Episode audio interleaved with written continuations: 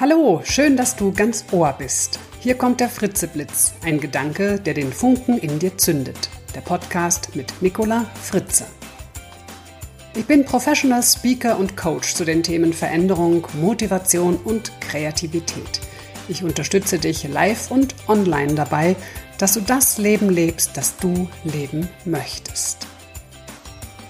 Heute geht es um Ängste, wie wir sie erkennen, wie wir anderen Menschen mit dem Säulenmodell helfen können, über ihre Ängste zu sprechen, wie Ängste sich bei Kindern äußern und wie man am besten darauf reagiert. Und bevor es gleich losgeht, möchte ich noch zwei ganz besondere Herren ganz herzlich grüßen. Und zwar, weil mich ihr Feedback zu meinem Podcast hier sehr erfreut hat.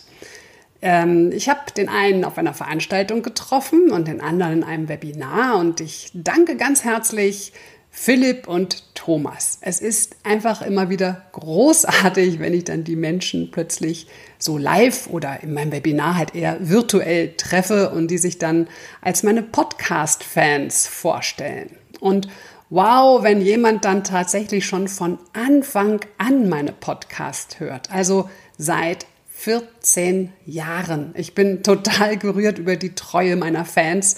Und wenn du auch dazu gehörst, auch ein herzliches Danke an dich.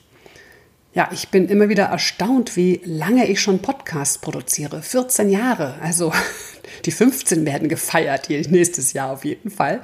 Dabei hatte ich am Anfang auch Angst, dass sich keiner dafür interessieren könnte, was ich da so erzähle. Haha, jetzt habe ich total geschickt wieder die Kurve zum Thema gekriegt, oder? Genau, es geht ja um die Angst. Angst hat jeder. Also auch wenn nicht jeder darüber so offen spricht, irgendwie glaubt man ja immer noch, dass man Schwäche zeigt, wenn man sagt, dass man Angst hat. Dabei finde ich es sehr stark, wenn jemand über seine Angst spricht. Doch das setzt natürlich voraus, dass wir selbst auch erkennen, wenn wir Angst haben und diese Angst auch zulassen. Und selbst das ist manchmal schon nicht leicht. Angst hat so viele Facetten, die außerordentlich unterschiedlich sind.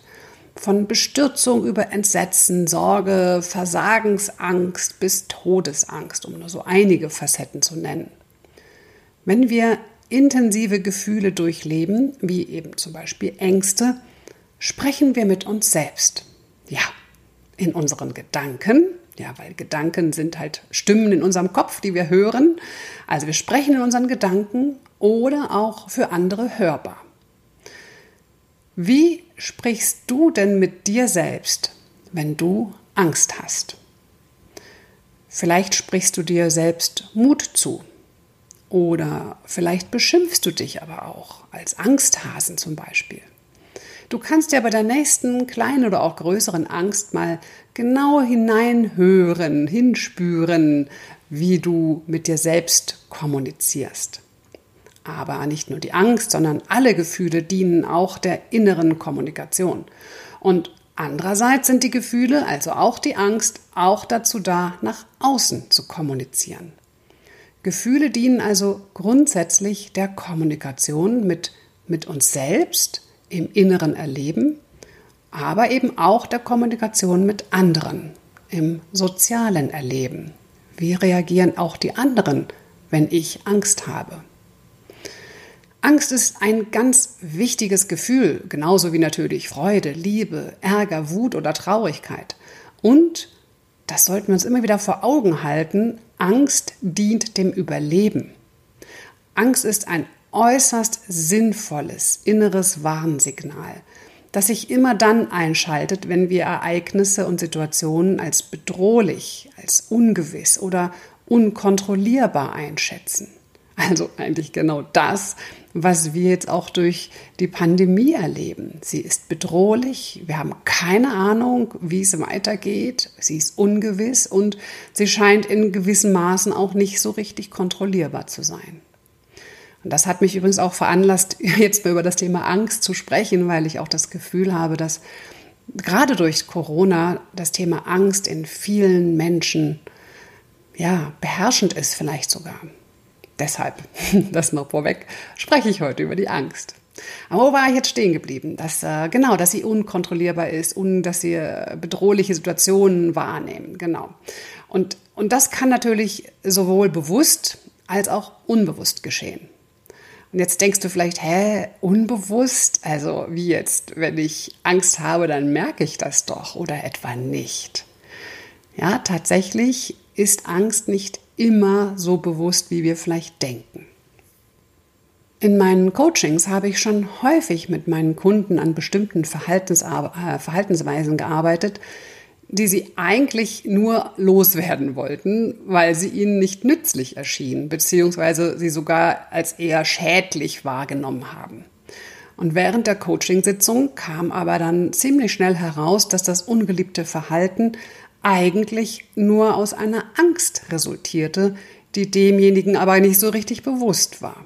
Und erst nachdem wir mit dieser Angst gearbeitet hatten, konnte auch das sogenannte ungeliebte oder das unnützliche oder das nicht nützliche Verhalten geändert werden.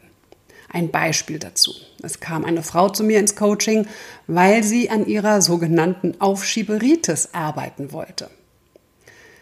Sie schob es ständig vor sich her, potenzielle Kunden zu kontaktieren und für ihre Dienstleistung zu gewinnen. Also Akquise, ja, Akquisegespräche. Genau, darum ging es. Und ihr Geschäft leidete darunter, weil sie kaum noch Aufträge hatte. Und sie wollte, wie sie es selbst formulierte, endlich ihren Schweinehund besiegen. Also sich auf die Akquise fokussieren und konzentrieren, anstatt ständig irgendwelche anderen Sachen zu machen, die zwar auch irgendwie wichtig waren, aber naja, eigentlich nicht so dringend wichtig, wie dass sie halt neue Aufträge bekommt. Doch in der Coachingsitzung stellte sich heraus, dass sie eigentlich gar nicht äh, den Schweinehund besiegen muss, sondern dass sie Angst hatte. Sie hatte nämlich Angst vor der Ablehnung Angst vor dem Nein eines potenziellen Kunden. Und erst als wir an dieser Angst gearbeitet hatten, gelang es ihr tatsächlich auch wieder Akquise oder wieder überhaupt mal anzufangen mit Akquisegesprächen. Angst ist also tatsächlich nicht immer so klar erkennbar. Übrigens ganz besonders auch nicht bei Kindern. Auch wenn Kinder häufig äh, offen wie ein Buch sind und wir sofort erkennen, was mit unserem Kind los ist, gerade jetzt auch in dieser Zeit, in dieser Pandemiezeit und ganz besonders auch zu Beginn der Corona-Pandemie hatten Kinder oder haben auch immer noch Kinder natürlich Ängste. Doch, und das habe ich auch bei unserem eigenen Sohn teilweise feststellen können, sie sprechen nicht unbedingt darüber. Vielleicht deshalb, weil sie spüren, dass Mama und Papa ohnehin schon genug Sorgen haben und sich Gedanken machen. Kinder haben ja ganz feine Antennen und merken da, also ist irgendwas mit Mama und Papa nicht los, da will ich jetzt nicht auch noch irgendwie kommen mit meinem Zeug hier. Und trotzdem merken wir, dass mit unseren Kindern irgendwas anders ist. Sie sind plötzlich schneller reizbar, sie sind weinerlicher oder anhänglicher oder sie machen plötzlich nachts wieder ins Bett und sie fühlen sich von ganz einfachen alltäglichen Aufgaben ganz schnell überfordert oder sie können sich nicht konzentrieren, entwickeln Schlafprobleme oder haben Wutausbrüche. All das kann auch Ausdruck von Angst bei Kindern sein. Es ist bei Kindern wichtig, ihnen dabei zu helfen, Ängste zuzulassen und selbstständig zu überwinden. Das heißt, jetzt muss ich auch auf meine eigene Nase tippen, das fällt mir nämlich auch nicht immer so leicht. Das heißt, für uns Eltern ist es ganz wichtig, dass wir uns nicht bei jeder Schwierigkeit schützend vor unser Kind werfen oder es vor dem Gefühl der Angst zu bewahren. Also ganz im Gegenteil, die Kinder müssen durch diese Gefühle der Ängste durchgehen. Wir müssen ihnen diese Erfahrungen schenken. Ja, wir müssen sie ihnen schenken, wir müssen sie ihnen erlauben. Sie müssen diese Erfahrung machen, dass sie Angst haben und dass sie diese Angst auch tatsächlich bewältigen können, dass sie sie überwinden können. Und dann dürfen die Mamas und Papas auch am Ende des Tunnels das Kind in die Arme nehmen. Angst bewirkt eine Alarmreaktion unseres Körpers. Und er bereitet, also diese Angst bereitet unseren Körper vor auf Kampf, Flucht oder Starre. Hast du bestimmt schon mal gehört.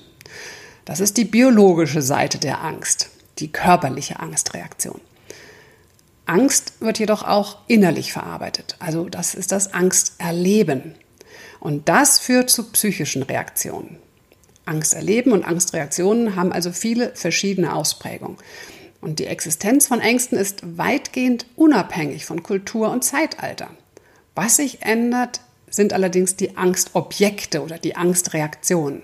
Also damals, vor langer, langer Zeit, da war es der Zorn der Götter, der für Naturgewalten sorgte, und da hatten die Menschen Angst vor. Heute ist es nicht der Zorn der Götter, sondern die Klimakatastrophe. Da haben wir Angst. Es gibt praktisch nichts, wovor man nicht Angst entwickeln kann. Schauen wir mal auf die andere Seite der Angst. Was gibt uns denn Sicherheit? Das Modell der fünf Säulen der Identität von Hilarion Petzold ist hier sehr nützlich, wie ich finde. Danach stützt sich unsere Identität beziehungsweise eben auch unsere Sicherheit auf folgende fünf Säulen. Die erste Säule ist unser Körper, unser Leib, die Leiblichkeit. Da geht es um Gesundheit, Krankheit, Stress.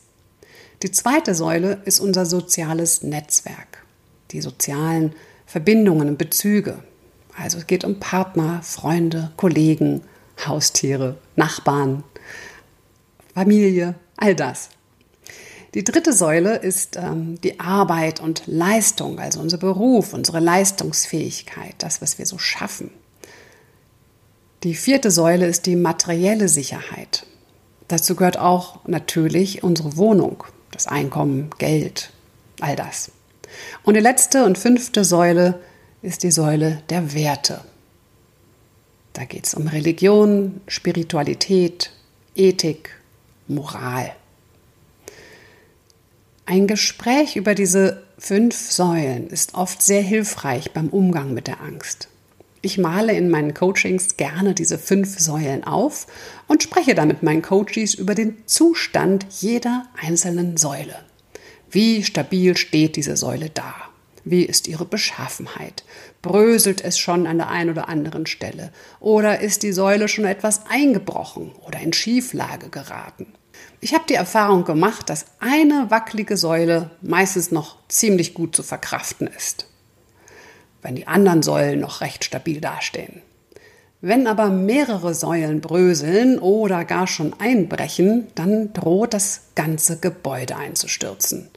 Über die Säulen zu sprechen ermutigt sich, der Angst zuzuwenden und genauer hinzusehen, was die Angst konkret auslöst und worauf sie auch hinweist. Und außerdem hat das häufig den Effekt, dass Ängste verstehbarer und erklärbar, erklärbarer werden und damit zwar noch immer vorhanden sind, natürlich, gleichwohl aber nicht mehr ganz so beunruhigend wirken, weil sie plötzlich greifbarer, verstehbarer sind. Dieses Bild mit den fünf Säulen kann auch dazu beitragen, dass ein diffuses Angstgefühl endlich klar und verstehbar wird und damit auch bestimmte Verhaltensweisen nachvollziehbar werden. Und wenn du dir jetzt mal die fünf Säulen nochmal so vor Augen führst, soll ich es nochmal nennen? Also ich nenne sie nochmal. Da war die erste Säule der Leib, dann das soziale Netzwerk, dann die Arbeit und Leistung, die materielle Sicherheit und dann die Werte. Also wenn du dir diese fünf Säulen jetzt nochmal vor Augen führst, ist vielleicht auch noch verständlicher, wie sehr die Corona-Pandemie uns Menschen ängstigt und warum manche Menschen vor dem Hintergrund dieser Angst sich so verhalten, wie sie sich verhalten. Denn die Pandemie greift, so sehe ich es zumindest, vier der fünf Säulen an.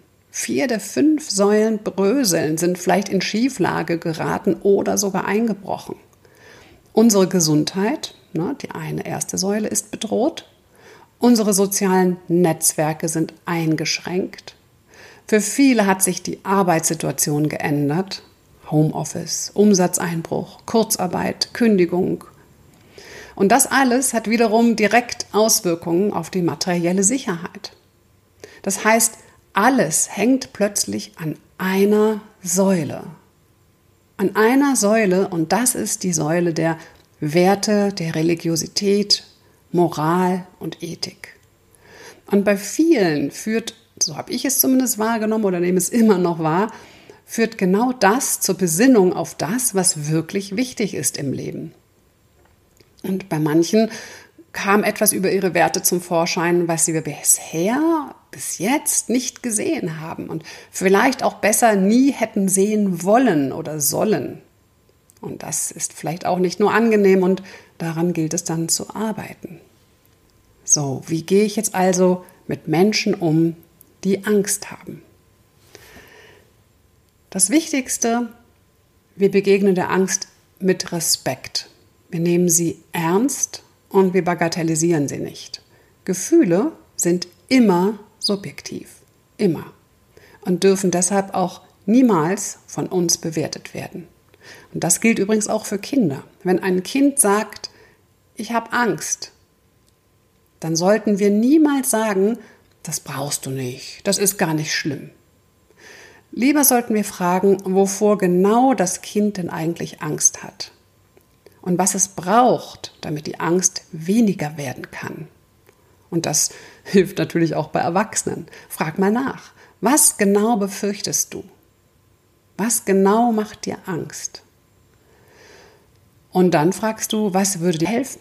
Was könnte dir gut tun? Was könnte deine Angst ein bisschen kleiner machen?